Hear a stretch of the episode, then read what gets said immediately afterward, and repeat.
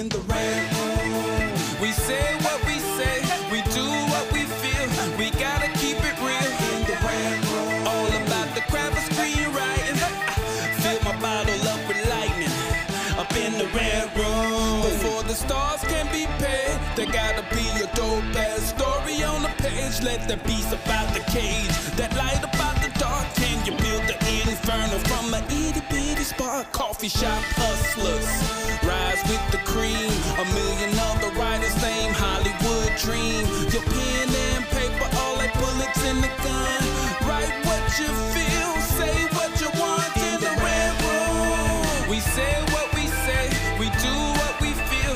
We gotta keep it real in the red room. All about the craft of screenwriting. I fill my bottle up with lightning. Up in the red. So look, if you guys are grown, let's go ahead and get in. What's up, y'all? It's your boy Hilliard Guest, and you guys are listening to the Screenwriters Rant Room, where we keep it real, we keep it opinionated, we keep it what, Lisa? 2016. Yeah, so we we better than two, two than uh 100. Shit, We don't say that no more. Because Larry Wilmore stole our He keeping did. it 100. He did. I told him to. I did. I told him. I told him. He stole my shit. That was my shit. I was the first one to put it on wax. No, it's good.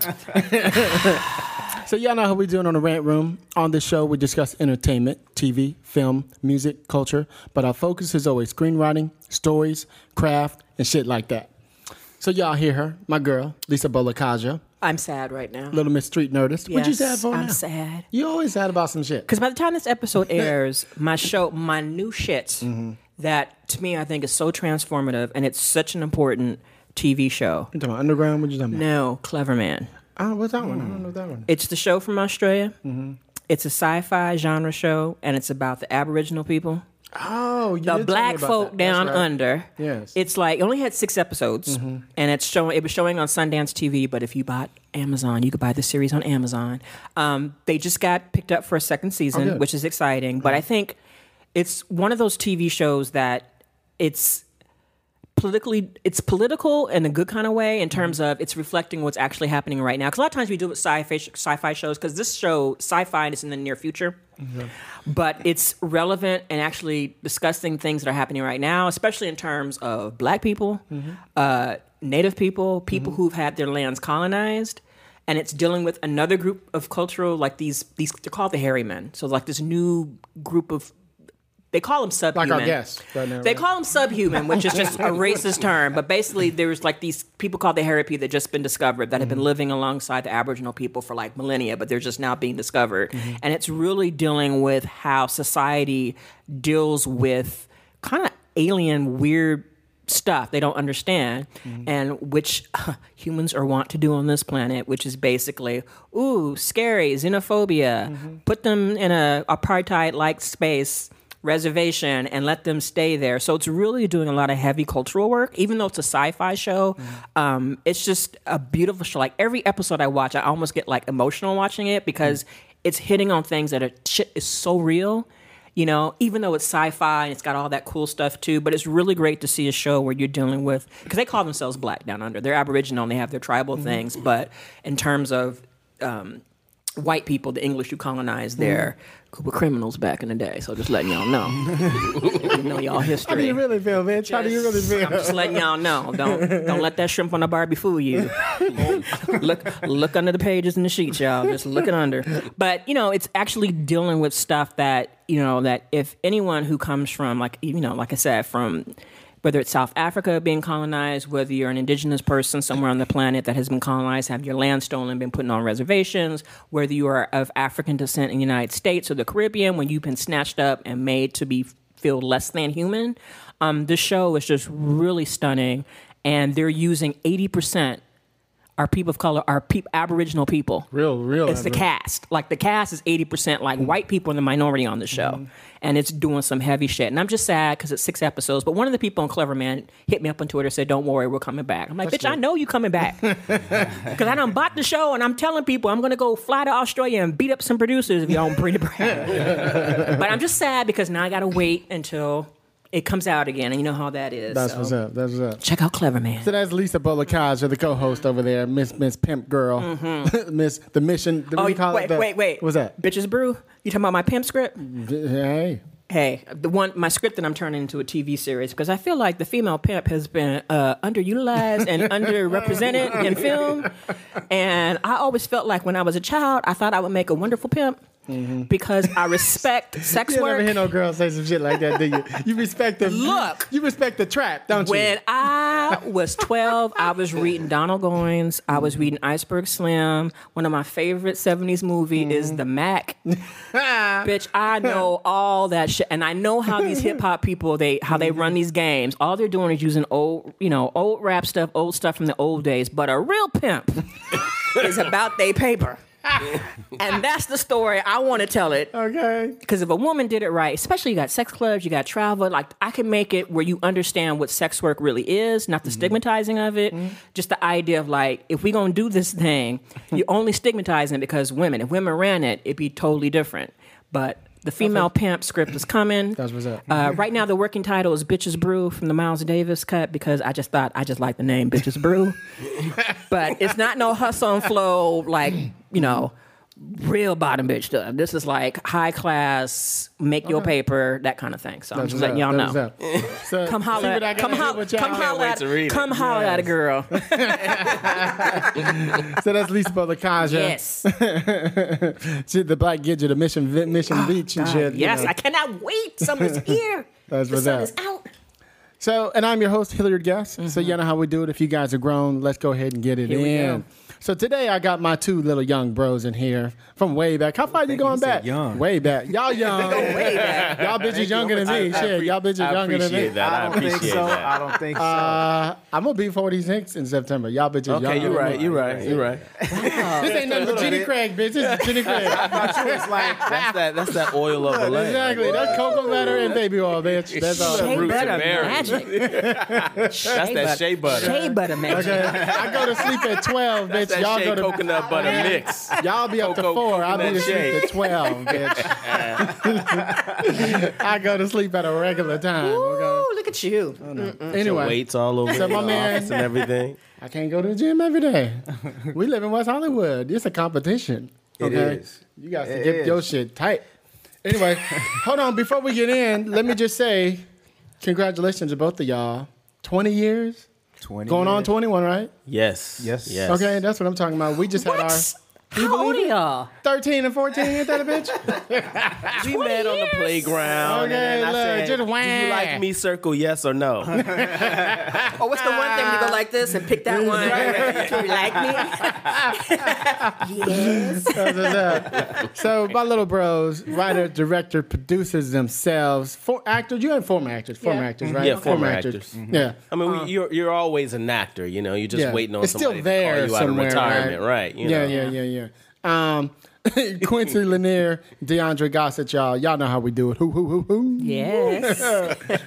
So let's go back. Let's just tell the kids a little bit about who you guys are, where you come from, stuff like that. Let's start with you, Quincy, since you're sitting right there. Oh, okay, all right. Um, I am from planet no, Two just- years old. No, yeah. Um, I uh, I'm from Chicago, Mm-hmm. uh, born and raised Chicagoan, and I started acting when I was about 16, 17 years old. I was Mm-hmm. like an incredibly, incredibly bashful, shy kid. Hmm. And um, all I did was draw. So I'm, first thing I am is a visual artist. All right. Only thing I've known how to do from Hence all the posters are all they birth. You see all the posters? Yes, yes. Look, them boys would be ripped in there. He'd be like, no, move that one out the way, bitch. That one. yeah. I got the video. I see you. started acting in Chicago when I was about 17 as a way to um, kind of overcome my like bashfulness. I just thrust myself onto a stage so that I could face my fear. Um, and then I think I was about 20, 20 or 21 when, when I, um, I was an extra on a film in Chicago. And I, I told this story at the Tell tell the at the panel. Um, just you know, wanting to know what it was like to be an actor. I got a little extra part on this film, this Mm-hmm. this holiday film. Excuse me, and I was completely fascinated by all that went into making a movie. Mm-hmm. Like just the behind the scenes, just just watching people work. I was more interested in like, oh my gosh, that's how they make it look like it's daytime. Yeah. I mean, we're shooting like two in the morning, but this mm-hmm. building looks like it's the middle of the day. And this was like in the middle of winter in Chicago off Lakeshore Drive, and I'm just out there freezing my little ass off, but I am in love with the process. So mm-hmm. I asked if I could um, come and hang out on set another day, mm-hmm. when, you know, when I wasn't working, just so that I could observe. And the director was like, "Oh yeah, come on down." So I came down. I started, you know, seeing people needing help picking up stuff. So I was like, "Hey, you need some help?" I grabbed Okay. this, I grabbed that. I just volunteered. Mm-hmm. By the end of the night, they hired me as a PA. That's what I'm so talking I worked the whole rest of the film, and it was the one thing in my life that was grueling, Mm-hmm. painful, restless, Mm-hmm. freezing, frostbite, and I couldn't imagine not getting up the next day to do it all That's what I'm again. talking about. So that was when I knew it's like this is this is kind of what I I want to do. And the funny thing is, you know, you don't look back sometimes at the things that you did mm. in your in your childhood that actually Help you now. help you now or mm-hmm. led to this because when I think back when I was a kid, I was the one in the house with the video camera making little movies. You uh-huh. know, they probably was like little Tyler Perry, little Tyler Perry uh, church plays. curly on. hair boy, I see you know, you know, with my cousins. You know, I would have to say, you know, making them act. Got wigs out of the basement, putting them on. Or my little, you know, nine year old cousin, and she in a mink coat slapping somebody with a purse. You know, I was making those little, you know, dramatic shorts back then, and, and it's funny because my mom's like, "You've been making movies since you were a kid." You mm-hmm. know, like of course this is what you would end up mm-hmm. doing. Mm-hmm. Then I moved to LA uh, and and pursuing my acting career. And I got out here, and it was hard as hell. I thought, I, you know, I thought, hey, I saved up fifteen hundred dollars to move to LA. Yeah, that's what I And moved here- and I moved here for 16. Right. I'm I like, was like, oh, I'm gonna be good. Month one, broke as Okay, a joke. calling mom, yeah. hungry, calling mm. mom. They sending me um, care packages, and I'm trying to figure out how to get a gig. I ain't got no mm. car. I like mm. everything, and I was living. Oh up in God, Hollywood Hills. without I a was car. on You You was in the Hollywood Hills with no car. Yes, Oh my Beechwood God. Drive, 2020 Beechwood Drive. Go by there; it's still there. um, you know, every day stepping outside on my porch and I see the Hollywood sign. It's just a reminder, like you're here, but you you hungry as hell. Yep. And that was around the time that I met Deondray, and when we first started dating, he used to come. How did y'all meet? We Y'all ever told You tell story? him. we met. Uh, I had some. I had a college friend that met his friend that came out to L.A. with him from Chicago. That was doing a, a spoof on uh, New Edition. New Edition.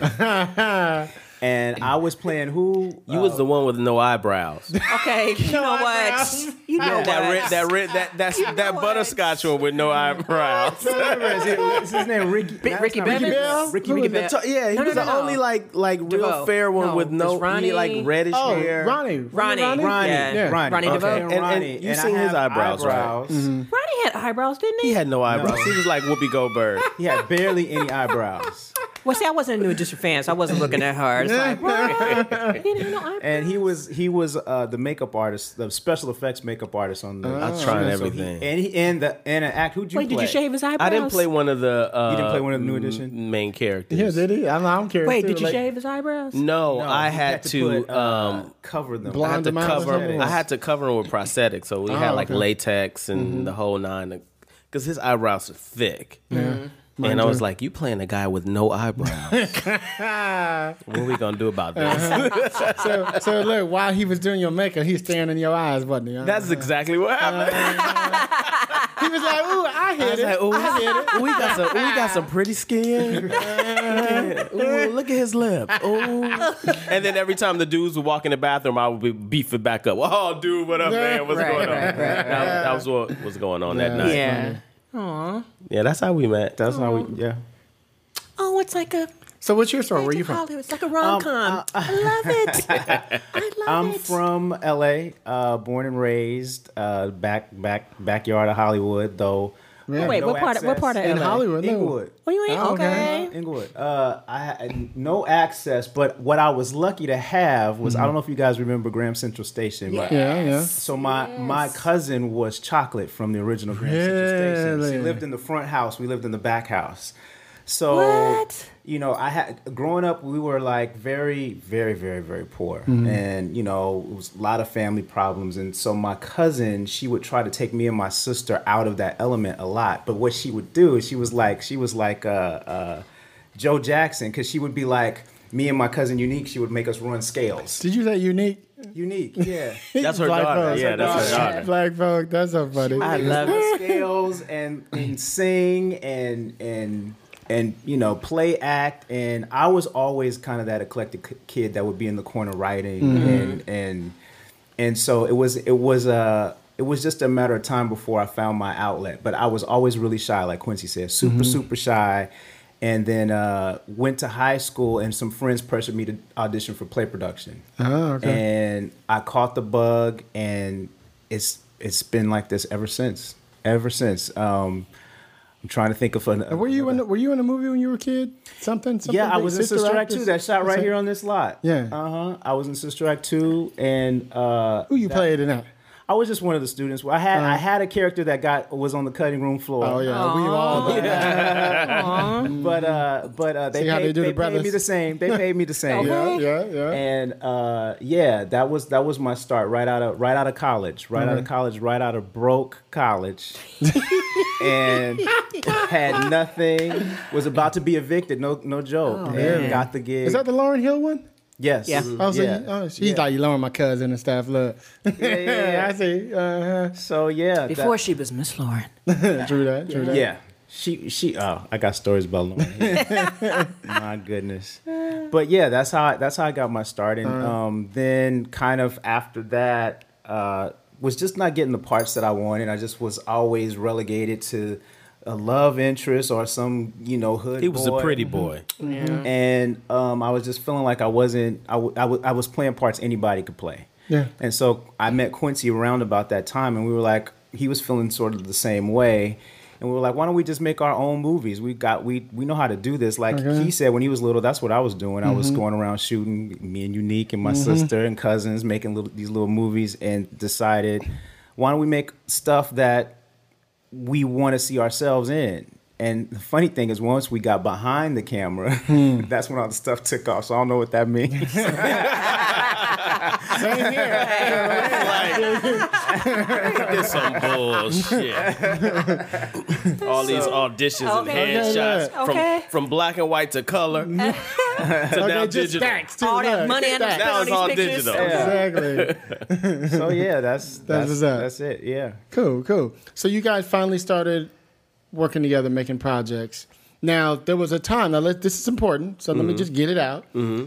There was a time when this motherfucker was in particular was in the closet, right? Both of us. Oh, you was in the closet too? Yeah, both oh, of bitch, us. They knew you was gay. What you talking about? Oh. now, He was he was only he o- he was only he only had like one foot in the closet. God. I had both. I was like all really? the way You back was- in there in deep. somebody's shoe. okay. Like, And, and the box. And you know, you know, and I was On only like shelf. 95 pounds Yeah, at yeah. that time, so I could fit in a shoe, you know, five five, I 95 you. pounds. So you you be puffing up. Where the good? Where the bitches at? Where the bitches at? no, you know what? I will say this. Um, we didn't play that game. All right. Um, I- I- it, it's a complicated background. I, I when I met him, I had already proposed to my Yeah. yeah my longtime girlfriend back in Chicago. Wow. And I really thought that you know when she graduated from grad school, she was Mm-hmm. gonna move out to L.A. We're gonna be married. we're gonna have children. I was gonna be a big star. I Mm-hmm. was gonna take care of the family. That was my plan. Interesting.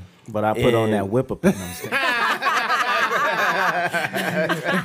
so you know, I you know, I thought that I could live with those blinders on. You know, I really thought that I could focus, and I can't say, and I will, and to this day, I loved her. I still, you know, Mm-hmm. sure, have feelings for her. She's a great person. She's a great friend. So there was there was no. Uh, charade as far as my feelings for her Okay. but as far as me trying to ignore you know this other side of me this you know that i probably had been dealing with Mm-hmm. my whole life was you know i thought i could put on those blinders you got jesus on one side got you know something else on the other Mm-hmm. side not trying to keep me on the s- straight and narrow path Mm-hmm. was what i thought you know and i thought if i dedicated my life to her Yeah, you put that blessed oil on it, you'd be good. Um, right we we'd be good and um you know she had other plans Mm-hmm. and then you know life had other plans for me So that's that's how that happened. But he was he was only semi, and because he was out to he was out to like half of your family and most of your most of Mm. your closest friends. I wouldn't say half. I was I was out to my immediate family, meaning my mom, my sister, my grandmother, and aunt. Like some of my uncles still didn't know, um, and not my father at all. Okay. At the time I met him, so um, it was uh, it was a lot easier for me because I had the support of my mother. Like mm-hmm. if every gay guy will tell you, my mm-hmm. mama know. So Yeah. and my mother knows. but there was this thing that I really wanted my dad to know, but my dad He a little old school, My right? dad is old school LA, like you know, like Pimp LaJoy. Like his name was Leroy, and he was like, he wasn't gonna have no God parts of that. Yeah. you know, he was kind of like, you know, he, you know, he didn't talk, he mumbled. He was that Ah, dude. yeah, so Oh yeah, yeah. He I was like, I can't tell this man like. This man is gonna have me skinned. So, uh, uh, this is this is a little this is a sidetrack. But what I uh, why I like talking about this is because that was the man I I, I was most afraid to tell. Now. When I finally came out to him, and I didn't know that I did, I mm-hmm. didn't ever say anything to him. When I mm-hmm. knew that I was out to him, was we were having an argument over some money, and I owed him some cash that I uh-huh. hadn't given back to him, and he was just he was just chewing me out about this money. You know, I mm-hmm. needed this money. I told you I, ne- I needed it back in a month. You went out and bought electric scooters. You got any electric, electric scooters and shit. I need my money, and I'm like, Dad, I told you. I'm gonna get it in the next couple weeks. Uh-huh. Like, like, but you, but you giving other people their money back. And I'm like, who is he talking to? so Quincy was there with me, and when Quincy is nervous, he uh-huh. just smiles. Oh, really? So he doesn't know what to do. He just smiles.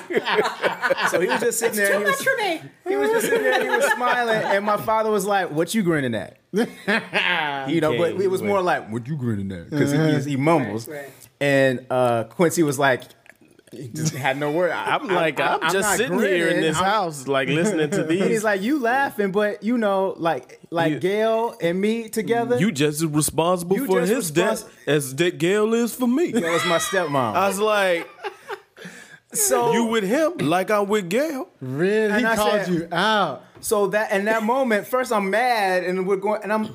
I had to stop for a second and say, "Wait a minute, what did he just say?"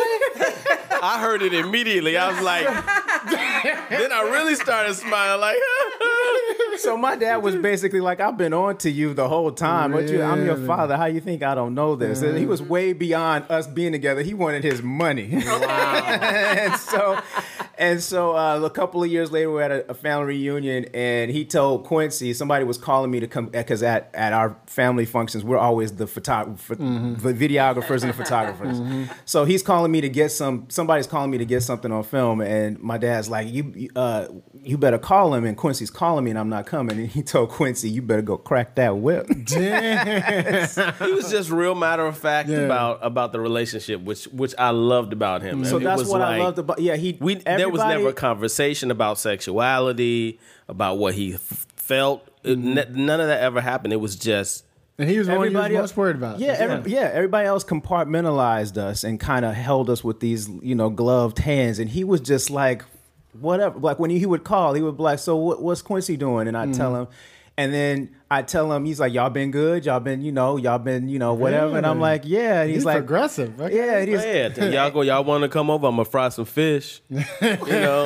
Uh, when we were, Daddy uh, when we were in arguments, when we were in arguments, he take his side. Like, well, you know, you know, you you got to watch your mouth. You know, you can't be just you can't just be saying everything, you know, and not expect something to happen. You know, that brother. So that was my father. So Yeah. out of the people I was most afraid of, he was the most accepting and most matter of fact about it, which was amazing. Wow. I love So hold that in all that time, and then like And then Yeah. he's just Yeah. like, yeah, that it is what it is. Right. Now he was funny. I love that. Yeah. It's You trying to get hilarious. another teary out of oh, yeah. Oh no, we ain't gonna do all that. This So let's talk about how we, um, how you guys moved in and made the decision to start. You made the decision to start working together and making projects. How did you decide to get into the LGBT world in the gay world? Oh wow, that was um you know, that wasn't as much of a conscious decision as it was kind of it happened upon us. Um, so the first the first project we did together was just me, him, and my sister was uh, living with us at the time, and we were bored as hell, and we weren't working, and we decided to. He wrote this little. He he's a huge Prince fan. We'll talk about that later because that Just fine. that that will bring Don't tears. We're not gonna do it. Yes. Oh, no, no, no. Oh, I thought that's what I saw earlier, and I was like, that can't be. Yes, Okay, it you is. see that thing? When I met him, that was this big hanging from his bedroom. It was a ceiling. mural. I, So, didn't, I didn't play. Oh, so there was a Prince song called "Had You," Mm-hmm. and one day he was in bed and he was, you know, had on his little headphones listening to his Prince CD. You know, we had them little uh, CD Walkman. Yes. He had on a little CD Walkman in bed, and he wrote this short, Hmm. you know, based off of this Prince song. He's like, "We shoot this." So we like went out with my sister, guerrilla style. Went to Third Street Promenade. Hmm. Okay. Went to the Burbank Galleria. Uh, and just shot these little scenes, and it was uh, it was it was a silent film done to a Prince song. So it was like a you know narrative uh, music video kind of, but it was a little short. And we just did it for ourselves, and we showed it to friends, and people were like, "This is really good." Hmm. Like you know, we, we we have a community of friends who are off who are either filmmakers, went to film school. Mm-hmm. We didn't, mm-hmm. so you know, their opinion was you know really important because they were like, "You guys, this because we did it for us." Just to be Which is when it counts the most. To me. Yeah, we did it just to be in something. We didn't do it to say, "Hey guys, look at us, we're making films." It was like, "No, hey, look at us, we're actors. Cast yeah, us yeah, in some yeah, shit." Yeah. Um, and they were like, "No, guys, this is this is really good." And uh, he found out about uh, Showtime's Digital Alternative Film Festival Yes. at the time, and this was during MySpace years. Okay, What's that? so that you know what? My who? What, what was the fastest What internet speed then? Was Okay. forty six I know, k? Was was like the know. fastest. God. and videos were about. You can't see this on the radio, but videos were like Two you know a couple thick. of stamps yeah. wide. Um, and he decided, oh, we should submit it because if we became a finalist, all the finalists would uh, stream online. Mm-hmm. That was the that was the beginning. There was no YouTube. No, no, it wasn't even finalist. You just stream online automatically. There Oh, and then no people YouTube. watch it. You Oh, could okay. see it. That was So it was like, of oh, that's getting cool. So to see it. family and friends across the country Right. can go online and look at our film. That is so cool. You know, like that just shows you how dinosaur we are. Because that was some new shit. So we submitted it, forgot about it, you know, sent the link out to friends and mm-hmm. emails like, hey, look at this thing we did. And it was months, months later where we were in bed. Somebody knocked on the door. I get up to answer the door, and it's FedEx. Hmm. And I'm like, mm, D, What did you you order? Right, do what you order. It was like this little package. I thought it was a rebate because I had just argued with them about our cable about being cable out bill for like and two it, weeks. and it was from Showtime. Oh, so the, the the you know the little envelope was from Showtime. So he's thinking, oh, Showtime has sent us something The 'cause- rebate. I didnd't and that's what I'm open it right thinking. away. Because Right, when I tell you months, we hadn't heard back from the festival. We didn't know who were Oh, no, I- finalists I or didn't we anything. were- I, I wasn't. I I, didn't just- think we had made that festival. That I festival get in, I was- hand it to him. I'm sitting in bed. He opens it and he pulls out this letter and his mouth drops open. And I'm like, what? He's like, it said that we won best short film and we won ten thousand dollars. We're like, and it was like a judge of like industry Wow. professional stars that were judging these. Like, I wanna um, see this these one. I films. No, it's not- it ain't that I'm good. telling you, we shot it with a Sony good. Handycam Wow. and I and we went uh and went on Third Street, put my sister on a bench in the middle of the street. I went in the what is it, BB baby? How do you call it? What do you Oh, call B- that store? Bath I asked the manager, "Do you mind if I just you know I just shoot this from through the window? It's me with my handy cam Mm-hmm. shooting. You know, just knowing how to shoot shit because Right. that's what Mm-hmm. we've been doing our whole lives. Right. On the mall, paid what a couple of dollars for him and my sister to get on a, a Mary a carousel, and I'm. In the hiding, and then I hand him the real, camera, for and he shoots the reverse from the, from the carousel of me standing over there. You know, it was completely guerrilla. I think we spent ten dollars in total on parking between parking, dollars a cup of coffee. Wait, coffee, Wow. ten a dollar cup of parking, coffee and a carousel carousel ride. ride. And a carousel ride, and y'all we got won $10,000. And it went out in the press and everything. And Wait, we did were, you think it when it was publishing clearinghouses like them fake checks? Like, did you look at it like I is this did. real? I- It was- you didn't wanna tell you, believe it at at first. the Don't mess up my moment, at I the moment that it was happening, we were so We- we were broke. so so when. I got it, Broke the first thing. I did was I called incessantly to Showtime, the the the little number that was in the letter, and I kept saying, "Is this real? no, but is it real? I can cash it right now. I don't have to. Okay, you so cute. I would have took it to the bank because I and just see what happened. Because- what? Right, right. Showtime? I thought it was Showtime. I kept calling and they were like, yeah, they were like laughing at me on the other thing. Yes, sir, it's real. Congratulations. It was, I was like, but I can cash it today. And they were like, anytime you're ready. Anytime you're ready. He's like, I'm supposed to be fitted. I'm supposed to get them Jordan. We don't eat, be fitted. Okay. So that, that that was that was the first And that story also happened to be, we didn't even realize it at the time. We look back on it, it was a down low story. We didn't even, Yes. it, we made did- it. yeah, we didn't know that- We didn't, Really? I, I, I was just making a, a unrequited love story and I'm so It was a love triangle. that um yeah it was a love triangle basically it's it was a reversal of fortune i guess you go the mm-hmm. girl was in love the girl She was in a relationship. in a relationship but in love with another guy who she hooked up with and then she finds out that the two guys are actually Okay. together mm-hmm. yeah so you know it wasn't you know nothing you know exceptionally But it's new. simple. That's how but it was should be. simple It should be- And I Yeah. mean, we even had we even had like graphics and everything. We, had, we had like a little not CGI. C, little CGI, which was me uh, with an old ass dinosaur version of Photoshop painting hand screens like frame by frame Wow. to do our little like transitions. In the, and it still never came out right but it, it's cute, you uh-huh. know. It's cute. It's Yeah. real cute. It sounds like it was endearing, and that's probably what grabbed everybody. They didn't have a problem with the having the Prince song in it, right? Like they did okay so that was the other thing Yeah, I was thinking so that. after was the only Well, thing. we we we So after slowed we the Prince song down, and it was like whoa. Okay, there you go. We, But know, we had did this little thing on it, but it was still, his song. You They knew it was Prince, though, right? We knew it was Prince. We they knew. Knew it was Prince, and and um, but they quietly didn't say anything, and we quietly didn't We say quietly- anything. We gonna edit that part, Dan. What? what? Who? Yeah. Andre Cymone.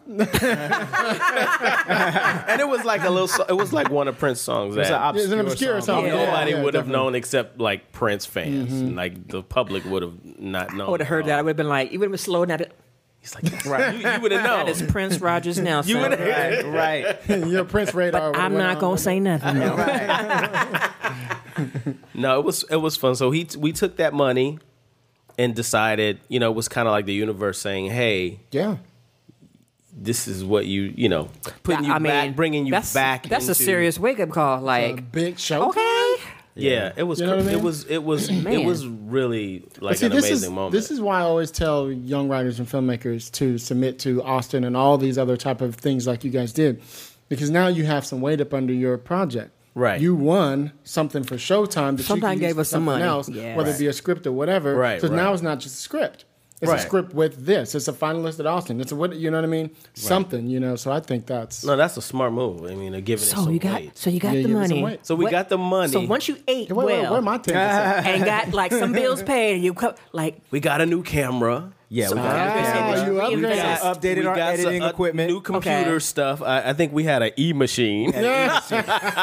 with the bare minimum. It had like a gigabyte on it. That was a lot back then. Wow. Like, like I don't even think it was a gig. It was like 600 megabytes, something crazy. And the and the editing equipment, my, I, I I would tell you that what he edited had you on was like one of those boxed editing softwares that you get at um, Best Buy to do family videos with the Oh, little wow. cheesy transitions. Yeah. So like that was all we had to work with at the time. Like but no final cut back no then. final was no, we didn't have none of that. We didn't know none of that. We didn't know any of that stuff. As a matter of fact, uh, do you know who Paul Garnes is?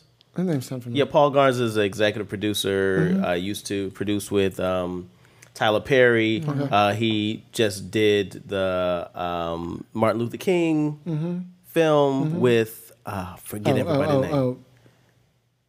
What's his name? I knew you're talking about. I'm from, looking at the face. From yeah, I can see it too. From, Selma. Yeah. Thank he was you. one of the EPs of Selma, uh, the new own series. Mm-hmm. uh, You know, like Paul's doing big, big, big shit. But Paul's a friend of ours from Chicago, and he used to you know, slide. This is why I love my Paul. He used to slide us uh, bootleg software, so that's how we we started getting Building our our foot, software. building our, you know, learning how Yeah. to do Final Cut and all of mm-hmm. this different stuff. And we would just sit in Paul's office back It's like in the, the, old day. days when people see this, Yeah. this is what we we broke and you struggling trying to do Exactly. it. You would get like the bootleg cut of Right, like they give you like four serial numbers. Like if this one don't work, try this one. If this one don't work, try this one. like if you and for your and, and for your screenwriting software, Yeah. the bootleg of like Final Draft. I- or my Movie first final draft was bootlegged in the Yes. yes. I think mine still is.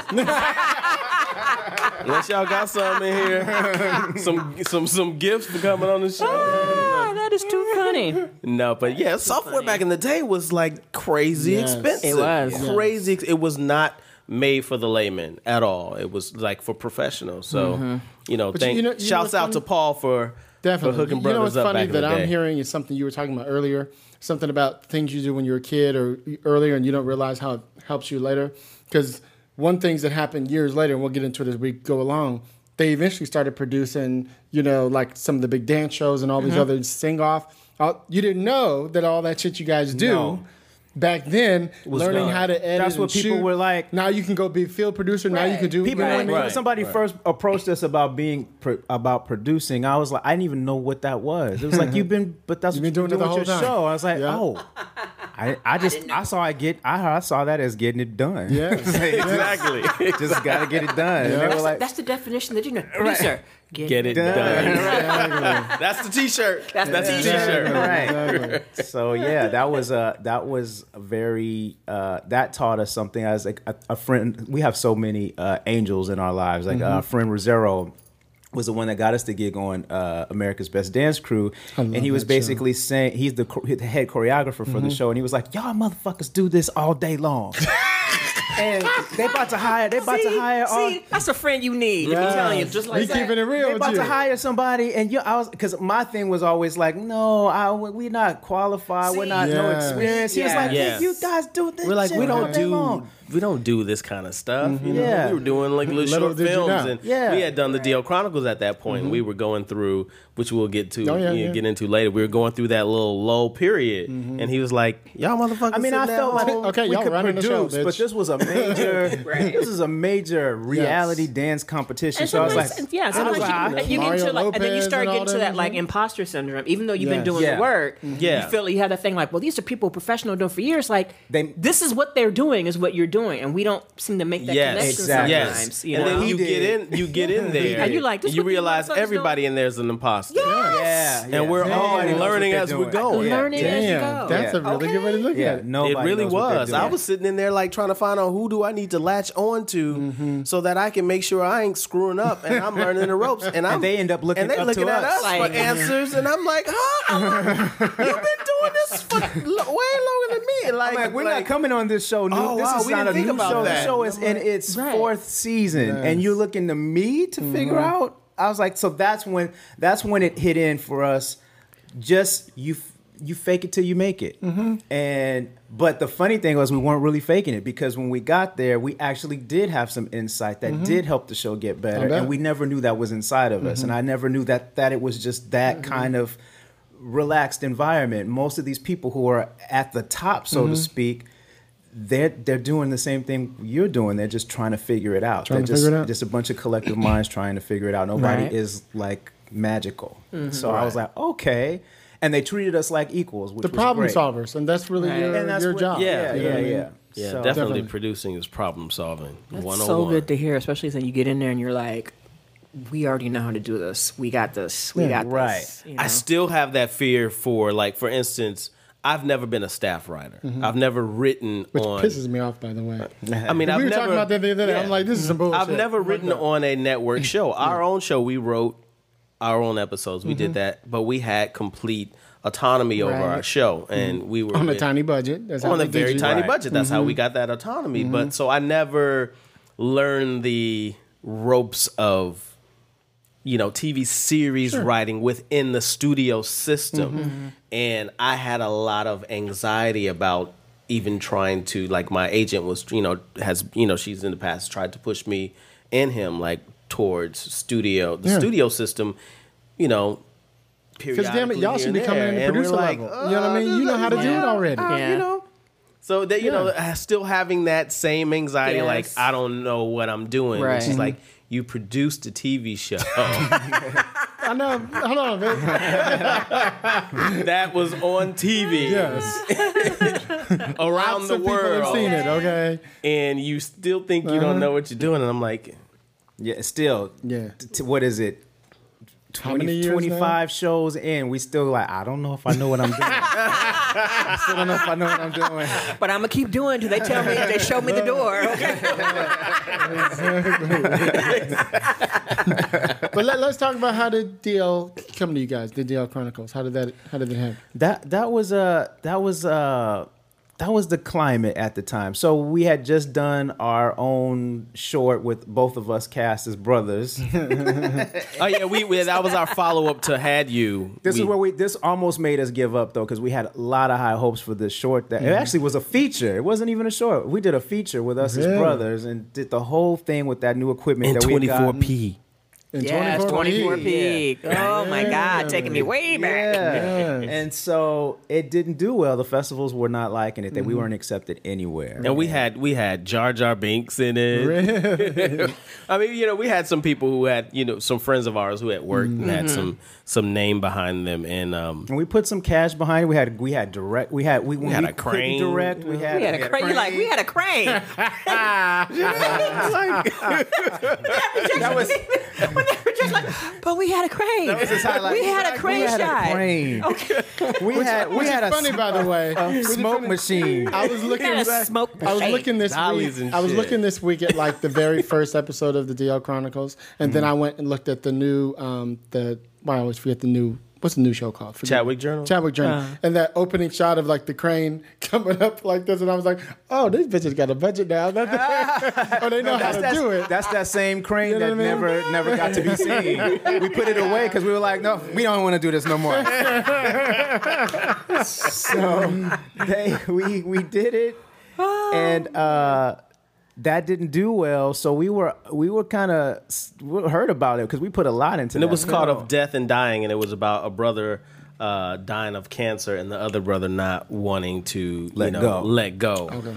And it was, you know, it was sweet. I thought it was sweet. People thought it was emotional and touching, but So, so what I'm saying like, that to eh. say we knew we knew that we could make a film, whether or not people would you like guys it. direct that that's- one too, by the way? Yeah, we yeah, we directed wrote it. Starred Quincy it. wrote it, and we both Mm-hmm. directed. But then, uh, so there was this thing going on with the, the DL at the time. Me and Quincy, seven years into a relationship, six or seven years in, still in the closet professionally. Mm-hmm. Sure, sure, sure. And um, there was this talk. It was there was uh, what's his, what's the dude's J.L. King. J.L. King put out that book on the low or on the mm-hmm. down On the low. down And then low. Oprah put it put brought him on her mm-hmm. show. Mm-hmm. And he was on the show just talking some nonsense. And I was like, what is this fool doing? Like, I was feeling like you are taking us in a, and you, because you only really have 15 minutes of the show when you put it all together without the commercial breaks. Mm-hmm. And in 15 minutes, you are taking, have taken us back about 20 years in the black gay mm, community. okay. And you're talking about your story. This story is not universal. Right. This story is not the litmus for what is going on in the community, and you're not explaining why. Like he was, mm-hmm. he was, he was spouting out all of this seediness and the secrecy and HIV and all of mm-hmm. this stuff, and he wasn't ever explaining the why. And also, this that was your shady ass. That Okay. wasn't. That's Okay.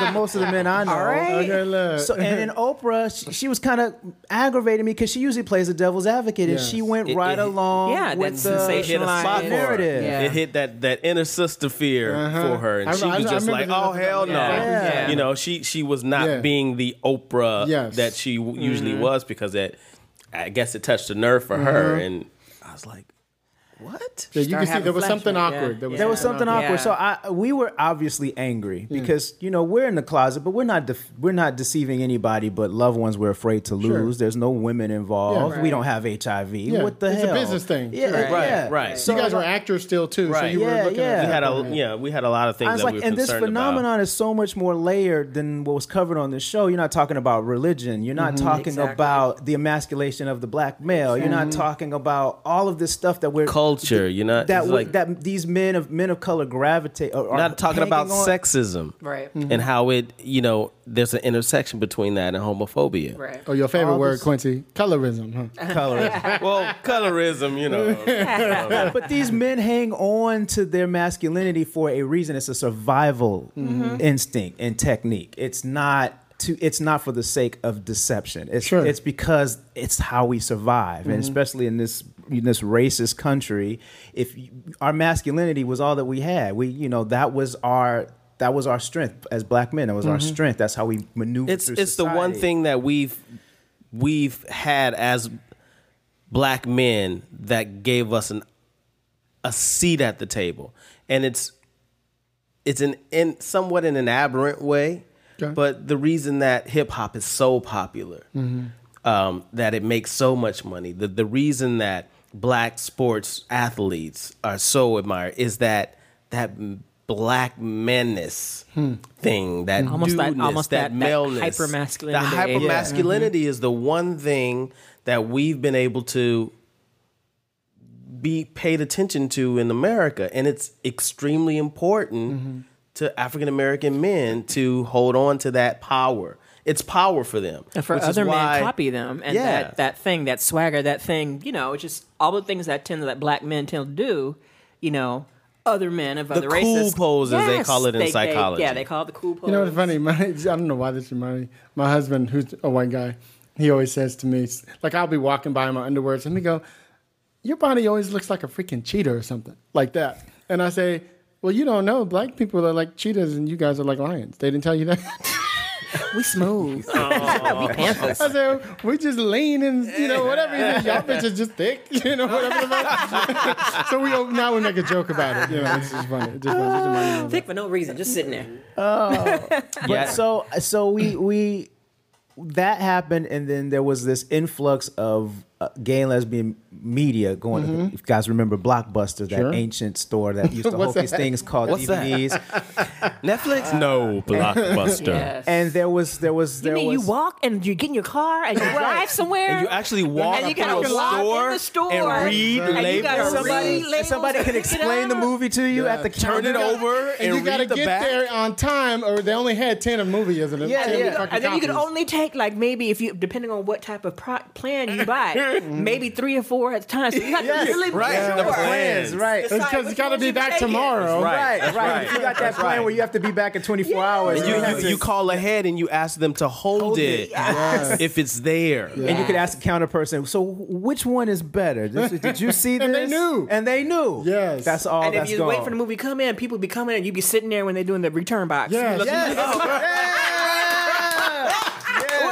Waiting to grab the movies out of the return Yeah. There we go. Like this. there we go. Like, There it scan is. it back in Because you know you you know the best time to come and get your movies Exactly. is the, the time that they were supposed to be Yes, returned. yes. Yes. So you know you schedule that. Yes. Oh, man. So, So- Blockbuster days, there was a lot of LGBT films uh, on DVD, straight to DVD happening, and we we liked them. We were renting them like crazy because it was just seeing yourself reflected on the screen, or so we thought for a second. There was Yeah. also this influx of black straight to DVD mm-hmm. media, and we were eating up too. And then because then you're like you know the cultural aspect and then there's the sexual aspect over here. So we were you know being fed by both categories. Mm-hmm. And then they and then we were like as we were watching both we were like wait a minute. There's no intersection. There's no mm. black gay. There's mm-hmm.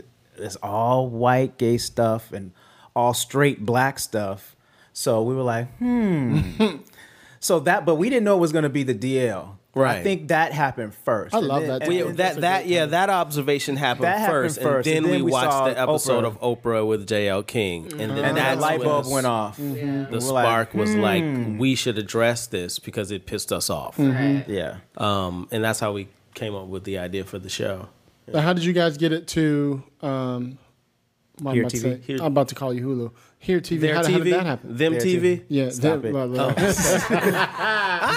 I can tell them bitches. tell on them uh, bitches. Uh, That's all I'm saying. beware but I ain't being shady um, look at that fine them them over there TV Yes. no um, I, um Outfest Outfest. It was Outfest. Outfest That's did right, that for right. us. Yeah. So, uh, So you guys got We did with the, the- pilot in there? Or what Well, we get? did the pilot. All right. Uh, we did the pilot, and they were lukewarm interested at them and Lu- Logo after the pilot. After, Yeah, after the pilot, um, yeah, it was them. It was another channel called Queer TV, Oh, I remember that. QTV. Yeah, yeah, they they folded. Um, logo, Logo. MTV logo, and Warner Brothers. So, but they didn't Brothers. really Went um, straight to DVD. But yeah. I mean, I mean, But that I was still like, hey, hey, still, you would've that's more Warner money. Brothers That's, on that that's bitch. more. Yeah. So we more than we, didn't want to wait because this was what our goal was like. Look, there's a market out there, direct to DVD. Mm-hmm. We don't have to go the traditional route with this show if we don't want to. If we can produce enough uh, content for one DVD for a few seasons, we can just keep putting out, Mm-hmm. you know. Chapter one of the DL Chronicles, chapter two, you know, just getting into the DVD market. And Mm-hmm. so also these people's deals that they were offering they were still really tangled and it was going to be a while before we saw any movement so we just went we were tired of waiting. one. we just were did tired. another- we were like, well, let's just move forward. keep independently produced shooting. a second episode It, you know, somebody if somebody bites in the meantime, great. If they don't, we'll have three half hour episodes for a DVD. Okay. and what happened in was that interim that first pilot it just i don't know i don't we were really hungry for content black people we Mm-hmm. were really hungry for content and it was played everywhere It went viral, didn't it it? Went viral it like became film like a cult hit, and we were like, I was like, mm-hmm. okay, I thought it, I thought it was cute, but dang. You're like, we didn't even try on that one. Yeah, right. That was yeah. So when we did the second one, the audience had was so enormous that it was like they had to schedule new screenings when it was playing at festivals the, like across the, the I don't know if you were there then mm. when like we first like the first. Um, I mean, I knew you guys it. then, but I didn't know you like that. I didn't. That was you an amazing uh, period. Yeah. Like it was when I think back on it, it was just like when we would walk up, like we'd be in. Because I remember you guys go to Philadelphia. Outfest and y'all be like, they be treating y'all like, oh shit, like Quincy royalty. That was a long time was- ago. Yeah. we went from that. We went from that to not getting invites. to, you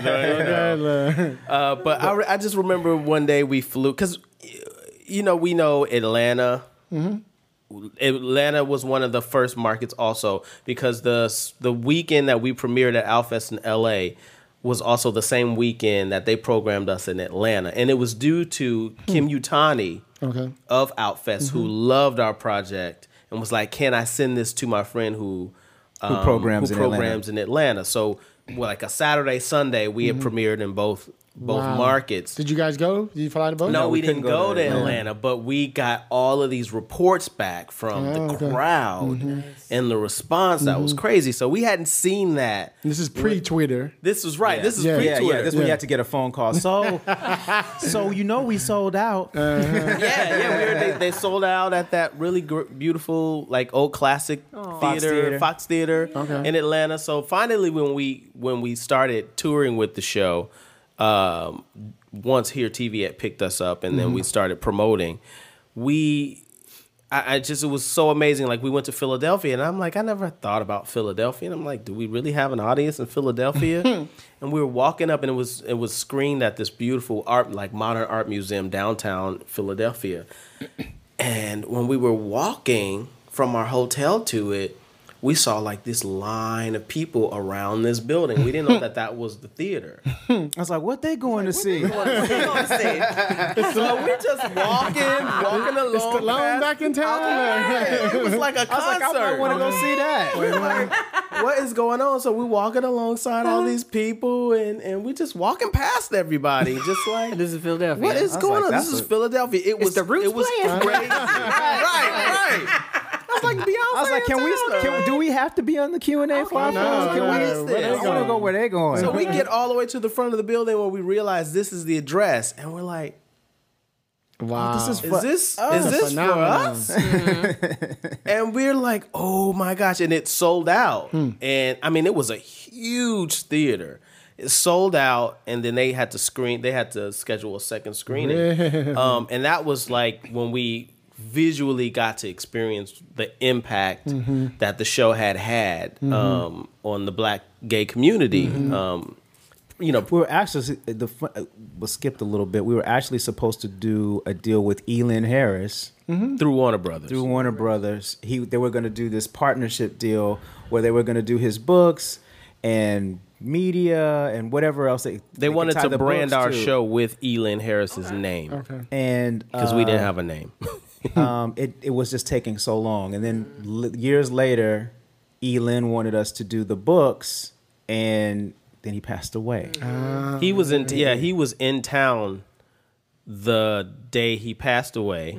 That morning was when he had scheduled for us to meet. So we got up that morning to get dressed to go have lunch with Elin because he wanted us to develop his upcoming um, series. the basketball Uh, book, the diaries basket- I don't know if it was the basketball diaries. It was was our another batch of. I don't remember. he was he was in the process of working on like a new series. Um, but the basketball diaries did come out afterwards, so I'm not sure which one it was. And um, you know, I got online and it was just like Yeah. rest in peace, Elin, and I'm like.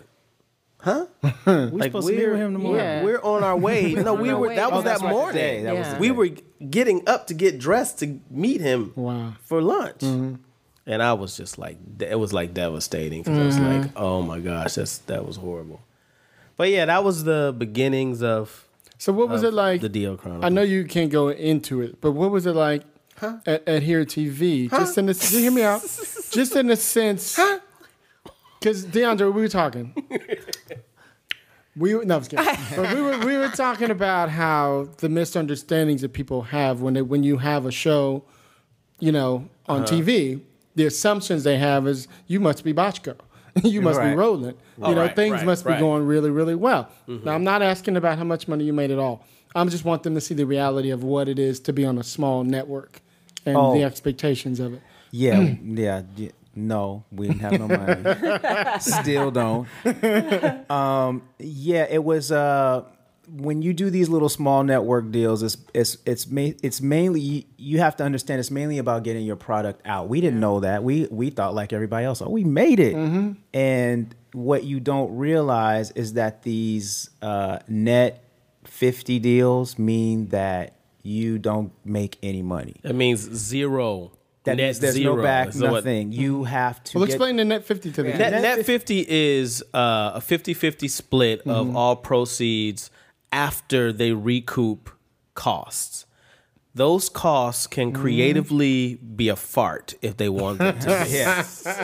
So You can keep you, This is creating. real talk. Yeah, this no, is real like- talk. This is So by the talk. time you know you sell your DVDs and and you go on tour, so that that beautiful tour, that beautiful Mm-hmm. First trip to class and your London, little that whatever. first class, came out of your that bottle of pocket. champagne Yeah. that was sitting in the bedroom when we walked in, Yeah. those great dinners that we've had, you know, with promoting the the, entire show. staff of the network. and they're like, "Here, no, it's on us," and then they pull out that credit Yeah. card. That's really on you. no, it's all on you. That's right. It's all on That's you. good to hear. Okay. And so you saying? I'd also be like, I bring my own sandwiches. right. Exactly. No, I got you. Bring a little lunchbox. Okay, I got mine. Shit. paper bag and I'm paper bagging it. and this recoupment is all it can it lasts for infinity because you can always design your your accountants can always design a recoupment on paper that looks like oh we're still paying for your show and for Yeah. and, and It's called in cre- perpetuity creative accounting. Yeah. And it's funny. We were watching the episode of uh, Vinyl last night,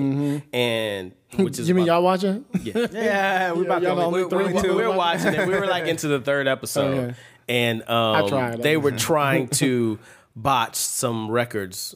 Um, Mm-hmm. Some sales, and so he was like, "We gotta call the creative accountant." And like, they, they went to the accountant. The accountant like, like, why aren't you making these numbers work so it looks like we didn't do this, this, or that? Yeah. And I was just like, God damn it! Man. It just reminds me. I gotta say this. Fuck it. I used to love making the band. right? yeah. Diddy and them. y'all probably worked on the show. No, But- no, no. no and and so what was it uh day day 26 whatever they were called so they they do the season one they come back season two and they're they're interviewing all of them. They do the little the little opening teaser and show you what they've been doing before and here they are back again. And one of them was like yeah we got an album out. We went gold and we don't even have any money. Like that type of shit and then they show them on the show, and they're in the fucking penthouse and whatever. I'd have been like, Diddy, um, I don't need We to be don't in the need this. penthouse. Yeah, yeah. you know what I'm saying? Yeah. I'd rather just put us in a little apartment and let us recoup that shit later. on. Instead, they still do the jets. They still do. Ju- I'm like, fuck that. I wouldn't be doing none I'd of be that Greyhound shit. and cross the You know what I'm saying? Look, I'm driving. I don't need the Range Rover Stop to pick at me the up. Popeyes We right can get a town car. We can Uber a bitch. We can Uber y'all need something? We Uber. We can Uber our way down Right. there. You know what I mean? You think you would learn season two to be like, no, dude, I'm good. Here's let's rework Right. this contract. You think you would learn from TLC movie and Tony Yes. Braxton? Like, Yes. count your shit. count your Right. shit? well, even these little fledgling networks, mm-hmm. that you'll never really. It's just it's what they are. They, you'll never see that kind of money mm-hmm. from a, a little network like Here TV. You have that. Those are the those are the NBCs and mm-hmm. the ABCs, the HBOs where you see real money. Mm-hmm. Those you have to know when you're getting a deal with a channel like that. It's about the exposure. You have so to you have to have your reasons You have to as have- producers. Yes. of- Yeah. Yes. Yeah, Yeah, yeah. and w- which there's benefit to that. Sure. you know what Yeah, I'm saying? it's a Like, huge the benefit to benefit of us having been with that show was we, you know, we got the press. We were in Variety. Mm-hmm. Um, people saw us as producer directors. You know, writers. that sold a show. That's that what that's sold the show. You got to show that. You did. show that Yeah. you know people are liking. It's winning awards. When we won the mm-hmm. GLAAD Awards, the- mm-hmm. we were the first Black television series to win the GLAAD Award. So it was. You know, we were sitting in the rooms with people. We got called into the HBOs. We- not You went to all HBO. of, didn't you? All the big ones, yeah. Yeah. We did all of it. I mean, we sat in the office of president, you know, vice president of HBO, Mm-hmm. uh, you know, head of programming at Showtime, Cinemax. Mm-hmm. Um, we actually got hired by Cinemax to do a show that I was. do a little skin flick. do a little skinny flick show that we were like, we Look, don't, we don't, you have pay. to That's what Cinemax is known for. Respect Yeah. that shit. But we, you know, we took the job and we were actually working with Suzanne de Passe. Oh, really? Um, Okay. Wow. And we did that because Cinemax is a part of the HBO family. Yep. Yeah. And imagine nobody knew that Cinemax was going to be doing The Knick Mm-hmm. and all of these great shows that they are doing now. Mm-hmm. Um, and that relationship was important to us. We're like, you know, okay, you know, we do this, Yeah. but we really are trying to be a part of the HBO family. Sometimes you got to take one. Yeah. So we didn't end up continuing on the show. We No, helped we develop it, and then We developed and then we we moved on. Moved on, but, but- we did make those relationships. right, right, and, and, we that's you always have to know what your end goal is. You know, sometimes you have to, you know, you have to come down a little bit off of your Mm-hmm. little podium and say it's about the work, it's about the future, it's about the longevity, and I'll take this. it's a down payment Yeah, on your future. yeah. I mean, your job as a writer is to tell everybody you need to be produced. So if you need to get it produced, non-union, fucking get it produced. Right. If you need to get it, you know what I mean. Right. Do whatever you, because otherwise you could just be sitting on it. Exactly. Right. You know what I mean. At least you guys got produced projects. You know, lots of them. Right. So I think that's really the key. Um. So. Just because I got you, I ain't gossiping. I ain't gossiping. Oh, I didn't like that No, look no, on no, his no, no. face. But but for people who have never you know heard you guys talk, because we are all over the world, so I know you guys have fans all over the world. Who was first? You guys or Noah's Ark? Noah's Ark. Noah's Ark. All right. Now, how did that competition? Was there a competition? With It was not a Patrick and competition. And Uh, we- the fans tried to make it one, yeah, because I remember seeing a lot of stuff. It was like, not a ooh, this competition. this. Um, we were inspired by Patrick Ian Polk's Mm-hmm. process, which was one of the reasons that we decided to even move forward with the DL Chronicles because we were supporting Noah's Ark before it was on TV. It was not on TV yet. Yep. It was. it, was, it was an indie. it was an project indie project. getting its and we were amazed that he pulled that you know got that off the ground. Mm-hmm. we saw the screenings. We listened to him in q and a's. And he gave us that inspiration like just do it. Go out there and do it. So we always give uh, patrick ian Polk that credit Mm-hmm. for being the you know the first of our Sure. uh, i guess crew of Mm-hmm. filmmakers. Not the very first but of that period. He was you know he was And we're great leading friends the with pack. Patrick and Maurice Jamal. Mm-hmm. All of, we were all those people taking those I grew big with Maurice, chances. actually. Yeah, You did? Yeah, we used to be You from actors up north? in- yeah, I'm from San Francisco. Oh, okay. oh So yeah, no, there was never. It was we actually would laugh about how people would try to pigeonhole. This is like Noah's Ark has its audience. It's mm-hmm. for it's for its audience, mm-hmm. and DL Chronicles had its audience. There was a little bit of crossover, but there was there was room for both shows. There was never. It was always silly to me. Like, what is I that? agree. It's it's never fair to us because we don't have enough. It Right, immediately right, gets pigeonholed in that. Right. You know what I mean? It's not Right. fair though. And we would just sit back and just watch these stories and these bloggers and together. That's These what was funny. We're sitting there like- together going, Did you see what they spreading this. Oh, you said that? when you say that, motherfucker? I know where you live, motherfucker. right, right. on your location. No, that's so funny. We we never had any any beef with Patrick whatsoever. Mm-hmm. We had, we actually had fun. That was a, those were really good times. We were we were on the forefront of this new movement of you know gay black media, and we were we were in London together. These uh, these three, That's three black folks. Me, Deondray, Patrick, Ian Polk, and, Maurice Jamal, all in London, uh, just being treated like kings by the English, by, by Brexit. being You know celebrated. I mean? all right, all right. Brexit, Brexit. Go over there now. They show you Oh, the yeah, they, no, won't be here long. they'll tell me to go home. and we would just We sit have a there and photo. We'd just a- stop yeah. and look at each other and go, look at what look at what we look at what we did. You know, Heathrow is over yonder. And- right. exactly. that was that was funny that that trip because um you know it was we were all in the same boat pretty much and so me Deondray and Maurice flew out together. Oh, this is So it was hilarious. So we flew, and me and Deondray had gotten, you know, we had started learning to ask for what we wanted. Hey. you know, we we had Don't an we agent. about that all the time? Look, Uh, yeah. okay, when you got you got a little old, uh, you know, older, white Jewish female Uh-huh. agent Mm-hmm. and a young uh, Persian attorney. attorney, Mm-hmm. female. Gorgeous. Oh, they they gonna be killing it. Right, they Yeah, killing they it killing because you know one over here, Mm-hmm. she's she's she's a har- she's going like hundred percent because people miss, you know, they underestimate her because she's Mm-hmm. young, because she's female. Um, so you know they just were about like asking for what we wanted, and our agent. Like she's been the world to us. Like she's like our second mom, and you know she was part of. Um, shout the bitch out. Oh, Ma- Maggie Royfee, Maggie at the Maggie Royfee agency. Maggie was uh, once a part of uh, one of the top agencies, and then she's left and went and Then started her own yeah, thing. Mm-hmm. started her own. But Maggie was the one who taught taught us like the value of no. Say Uh, that one more because again. Say look, that one more value of no, Mm-hmm. and we were always selling ourselves short because we were Because we were broke. desperate. Yes, yes, yes, I'll take that ten dollars, please. You know what I'm now. saying? And we we were look, you you black folks coming from having no money, we're Mm-hmm. like, be quiet. Take the damn check. we need the check.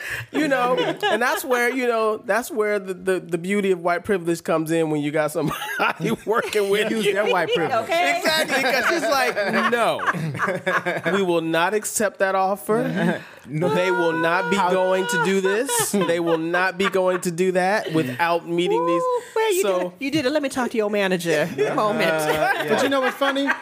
That that is it's the exact same thing as saying yes to me. Uh-huh. People always say, "Boy, you're working on this, you're working on that. How did you get that job? How'd you get that?" I was like, "I say yes, but I don't say yes to everything." right. right, You know right. what I mean? Yeah. Because I learned the art of saying no. Yes. You got to know your time. You got to know. Your, it's You gotta know your worth. Yeah. You got to know your worth. You know what I So mean? we we had uh you know we knew this She was going to came be a up on long us some- flight, she and she was like, "No, they're going to they need to fly at least business class." At least.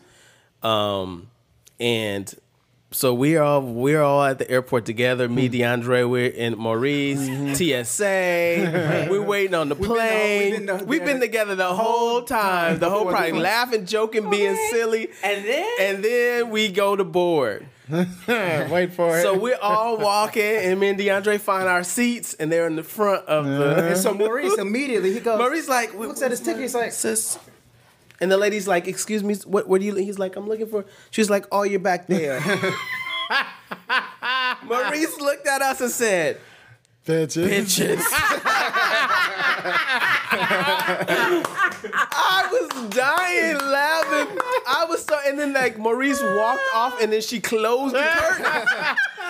And I was like, "No, but that's my friend." Like "This is You had a little wine in your your- I know. Look, we the moment we sat down, they gave us wine, cheese. Okay. They, the board, the plane wasn't even boarded. And did you so get Maurice. like, The, the the funny. like- The funniest he part came up was he was like, yeah, he came up there one, at one point and they kicked him out again, so that made it even worse. And then when he said when we got to London, he told us the story about how they were given the uh, safety drill. And he was like, he was like, they were like, so if you're in the front compartments, you will find under your seat two life uh, rafts. And with wine and cheese, and and, and, a, and a helicopter, should you not feel like waiting for rescue. You motherfuckers who are sitting in the back, good luck. No, no, that was Maurice. That was Maurice. That was Maurice. He said, "You motherfuckers, I'm back here in this bright ass blaring overhead light." He said, "Y'all motherfuckers sitting up in the front Oh, with God, your." I was with- hoping they he's really like, would've said that. Your undulating lights going from because we had like these mood lights in the walls. They would change, and they with would the time of change. And they would go from like, like- yeah, it was so like He said this would be just off and on. He was like, we got this overhead bright ass halogen lamps, and I y'all like, like got you are purple. It's a exaggerating. Helicopter if you don't feel like. Oh, Maurice! When Maurice tells that story, He is I the best Die, telling. I He- die. he is But the that best. was, but that was, that was what that that one of those great moments. And then when also I learned um, how um, English people view Americans because you know Oh, we're yeah. we're not. Maurice is very verbose oh, and, little- very right, right. Maurice is a is a character. Mm-hmm. He's very All the time. But what is what is what someone would, would describe colorful and bright, mm-hmm. and you know the English are very kind of somewhat At least during working and- hours. Yeah, Very everybody get in queue. Yeah. Don't step out of queue. Mm-hmm. You know, everything is in order. Don't speak above a whisper in public places. So I So, would have a hard time. oh my gosh, right. See, you know, look, come on now. Now, we from Chicago, Uh-huh. the Bay, the whole nine, we loud. And Maurice is loud. so we all together, we getting on the sub, we getting on the, the underground, the, the tube, and we're going our separate ways. And Maurice gets on the, the the escalator, escalator and he's like, "Bye, nigga. All right, bye, niggas." oh my god!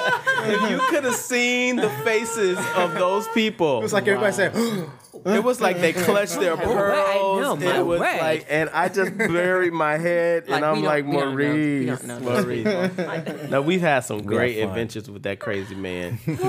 Yeah, I used to do theater with him since I was probably about probably about eighteen till about twenty five or something like that. "Wow, Yeah, he's good people. Yes, He directed He's me and so stuff. talented. Really, Yeah. I knew he was going to be a director. He's so Yeah. talented. I mean, he's just. I mean, mm-hmm. and just to hear him speak, I'm like, mm-hmm. I wish he's, so he's one of the prolific. black people. that's walking. Like, he's so well spoken. he's beyond He's it. when he's, a talking, walking thesaurus. When he's walking, when he's talking, I have to sometimes go to my phone and go, "What is?" Okay. and the type that thing as is, he doesn't stop to think about like, okay, it's I got a, I got a decent vocabulary, but sometimes you know, I, sl- I, have to take speak a little pause. pause because To I'm get it trying to out. think of the right words mm-hmm. to Right, use right. to get across my point. Maurice is just, and it's just like flowing. Hmm. Flowing. He I'm like, Where'd you pontificates. that word? I got that word from him.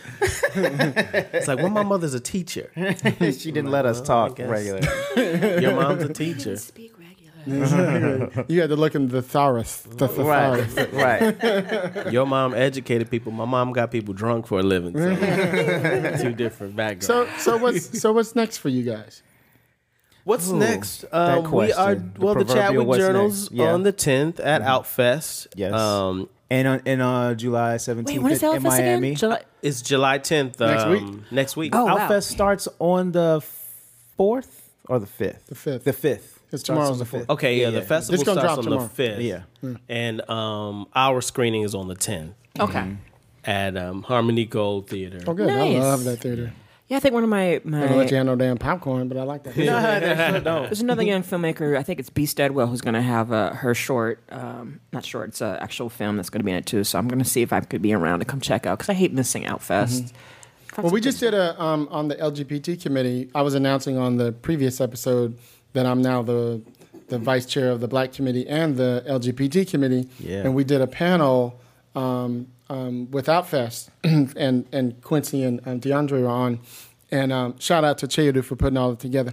And um, we forgot to say that to him, by the way, that night. we did. So we didn't realize until He's after. moderating our screening. I will say Okay, it, good. say it again. Let him know that Yeah. he said it. Okay. Um, anyway, and and they came on, and you guys were great. You know, and after I was like, dude, we've been knowing each other for all these years, and I never, we never hung out or like nothing. So we still got to do that. Yes, Um, yes. Anyway, so barbecue. Just saying. that's what's up. So what's ne- what's so what's next? So Besides so this? um that um we we are using this as again you know we're, we're independent producer filmmakers. Um, we just got off of Cocktails with Chloe, which unfortunately was canceled. So we're free, we're liberated, and we decided that to um, try to self finance or you know to find financing to continue the DL Chronicles because okay we're we are in this the beginning stages of of trying on this direct to D uh, on demand demand, VOD. uh, VOD thing. So we released the last DL Chronicles film two years ago on Vimeo okay, for rental, and it's been steadily, you know, doing okay. You know, it's it's hasn't quite paid for itself yet, but in the long run, it will. Yeah. But but we're seeing like, okay, this is great. We can have product online that people rent, and there is income coming in towards it. what's my favorite word? Residual income. Residual income, Okay, you know, it's it's uh, you know, Well, it I, I look at residual pocket. income if it was mine. like usable, but it ain't usable. Yeah. Um, but yet it's paying for you know you got to pay to have a website. You got to pay every month. You got to pay for this. You got to pay for that. So it's it's starting to self finance itself. And so we we thought, imagine if we had four or five other films on there. Right. What if we had more than that? What if Right. we had multiple series on there? You know, we could possibly Start making some money. start making Yeah. y- money that we it. won't have to keep asking people on you know Kickstarter Yep. or Indiegogo to you know give us a buck. Hey, here's the product. You want it? You you pay one ninety nine, two ninety nine, whatever it is. You know, even exchange, fair Mm-hmm. exchange. We get to pay our actors. We get to pay our crew. Right. And we get to continue to make this show. So Mm-hmm. that's that's where we're focused right now. Um, The next thing I want y'all to do. but to in the interim, if somebody comes to us and we're like, "Hey, we think yeah. this show is the next great thing I for want you guys to do There you go. because you do you have your web series and stuff like that. I want you guys to turn your web series into the Writers Guild. You can do that. It's not hard to do. You just have to do some paperwork. We'll go over it after. I explain to you exactly how to do it. It's not hard. okay, You know, get you guys in. Okay, It's really easy. Okay. It's not hard. Take you an hour and then boom. Okay? But it has to be like the next project you plan to do or season 2 you mm-hmm. know, whatever it is. Do before you go on to season two, we'll move it on and I'll show you guys how to do it. Oh, that's awesome. That's That'd what's be great. Yeah, a lot of people don't realize their web series can get them in the Writers Guild. I'd say there's a big percentage now of the young kids who are in. Like years in ago when they first the- started talking their- about it, I had a friend, Sonia Still. Shout out to Sonia. Hey, Sonia. She talked about it for like, like, look, people, because when she had gotten regular, she's like, look, y'all can get you can get in Yeah. these web series because you know it was like new digital media and they were still Right. trying to figure it out and they're like, if you get this certain crate, you can get in there. And so so many hmm. people were doing web series. But everybody thinks they have to pay themselves a big amount of money. You don't. Yeah. Yes. You don't have to pay yourself a bunch. Um, yeah. You, Well, could be, that's you could be the writer, you could be the producer, Get you in. pay yourself a certain amount, and it's all Get in. Well, th- this is a concept that we have because look, like I said, in the past we've been the sole creators of everything that we've Sure. done. We've written it, we've produced it, we've directed it, and we tired. we is tired. You know, we we uh, as you know, we That's talked my new about production it. company name. know, We is tired.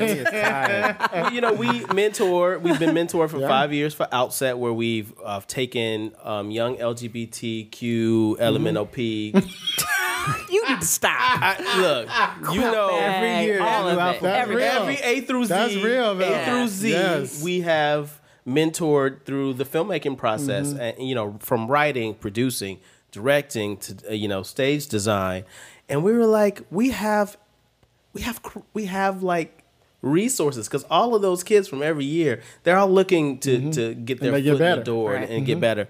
So we have an idea of doing a series, Mm-hmm. online series, and we want to actually Use staff other- it. Yeah. Hmm. We Other want an actual writers directors. room where we're not writing everything, mm-hmm. mm-hmm. but we're bringing in a young group mm-hmm. of of Not just Sarah Young, writers. not not just young, Young. Any, you know anybody that is great and that wants to be a part of it. Yeah. you know we got a conference room in our building. Mm-hmm. Mm-hmm. We got a round table. We got the Mm-hmm. whole nine. You know, I've been inside a writer's room when I was catering back in the day. I do know what they look. I look know what they look like, you know. in. So I'm like, you grapes know, I don't, there. you know, I got You know enough looks friends who are actual Yeah. staff writers or who have been in the producer. I run writers' rooms in here right, all the who's time, run so yeah. writers' rooms um, to actually create new content. Um, one of the show ideas that we want, because everybody's like, "Oh, we're tired of just watching this. We want to see something about relationships." something affirming for It. And one of our favorite, we're there's there are some characters from our previous show that are loved by people. At least the dynamic of those characters, because we don't actually have the physical rights to that story any you don't have to get all into that. Oh, just saying. However, we want to create a series um, that is in the spirit of Them. them um, that is about a relationship about um, which was loosely based on our relationship Okay. so when we're thinking of actually staffing it Y'all could do that. I just, love it. Just your the whole story about your trip to. I think people to would wanna work with you guys. Like that could be a series of friends You know what I who are doing stuff and just. Period. Oh my Talk God, to me. Let's watch let's it. figure this out. Okay. All right. That's good. and then um, and getting it done yeah.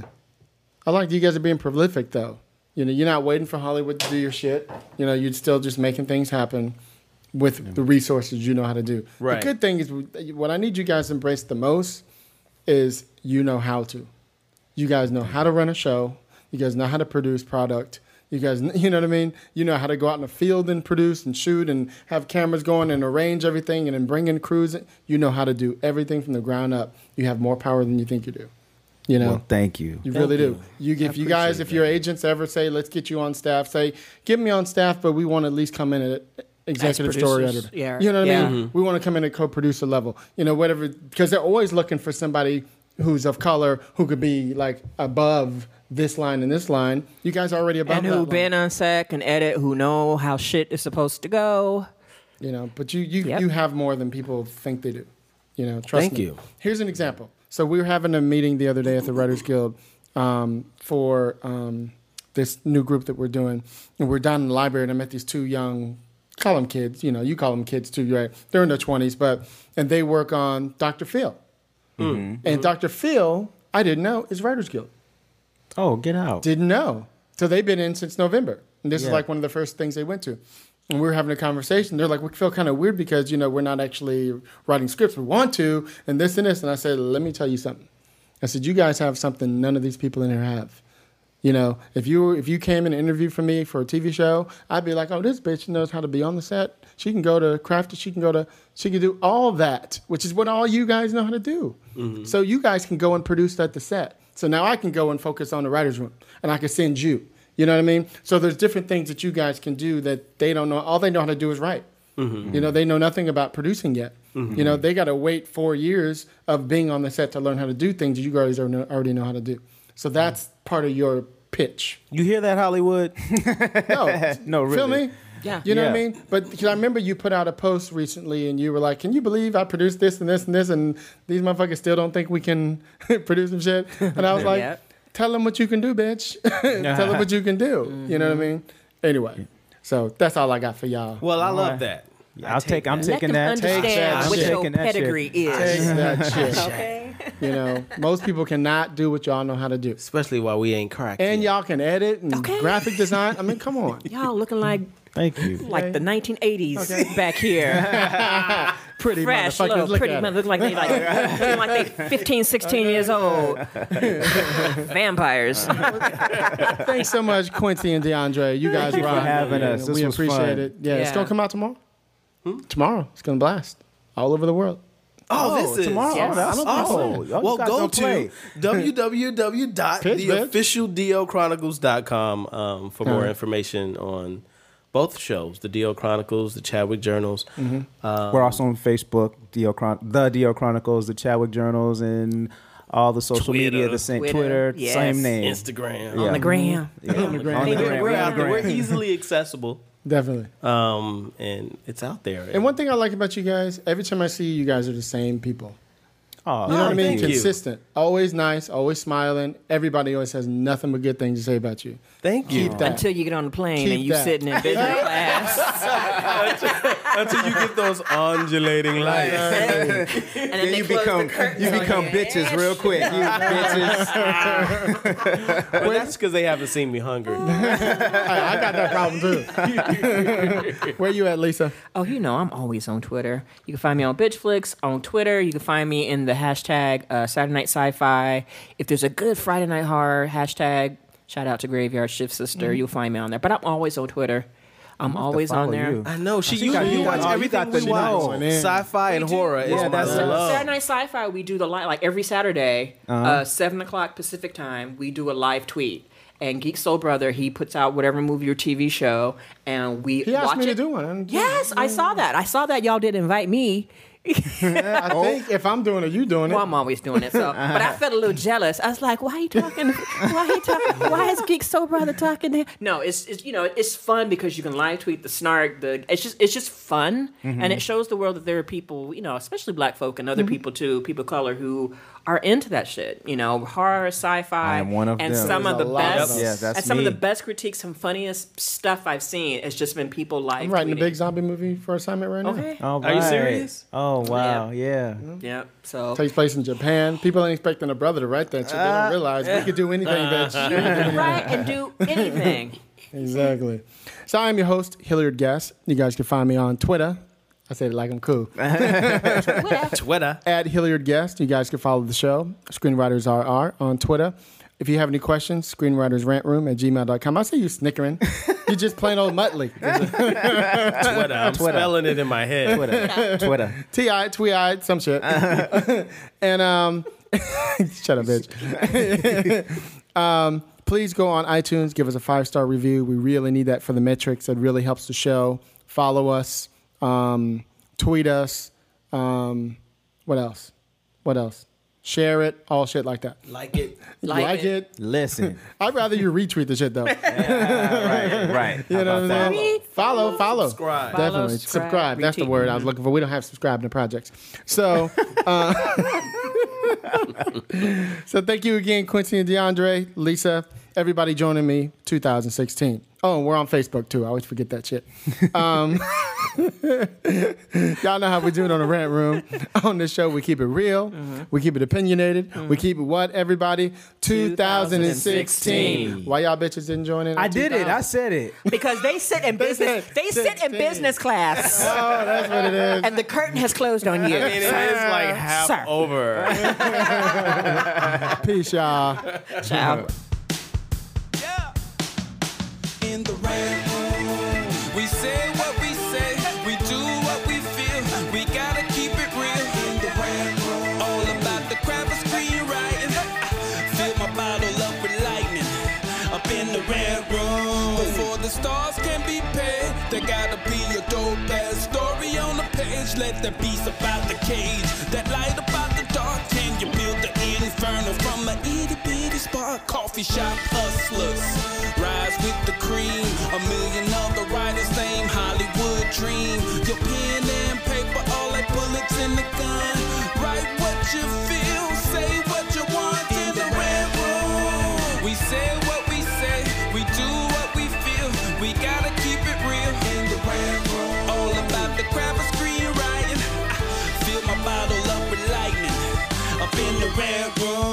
guys are grown, let's go ahead and get in.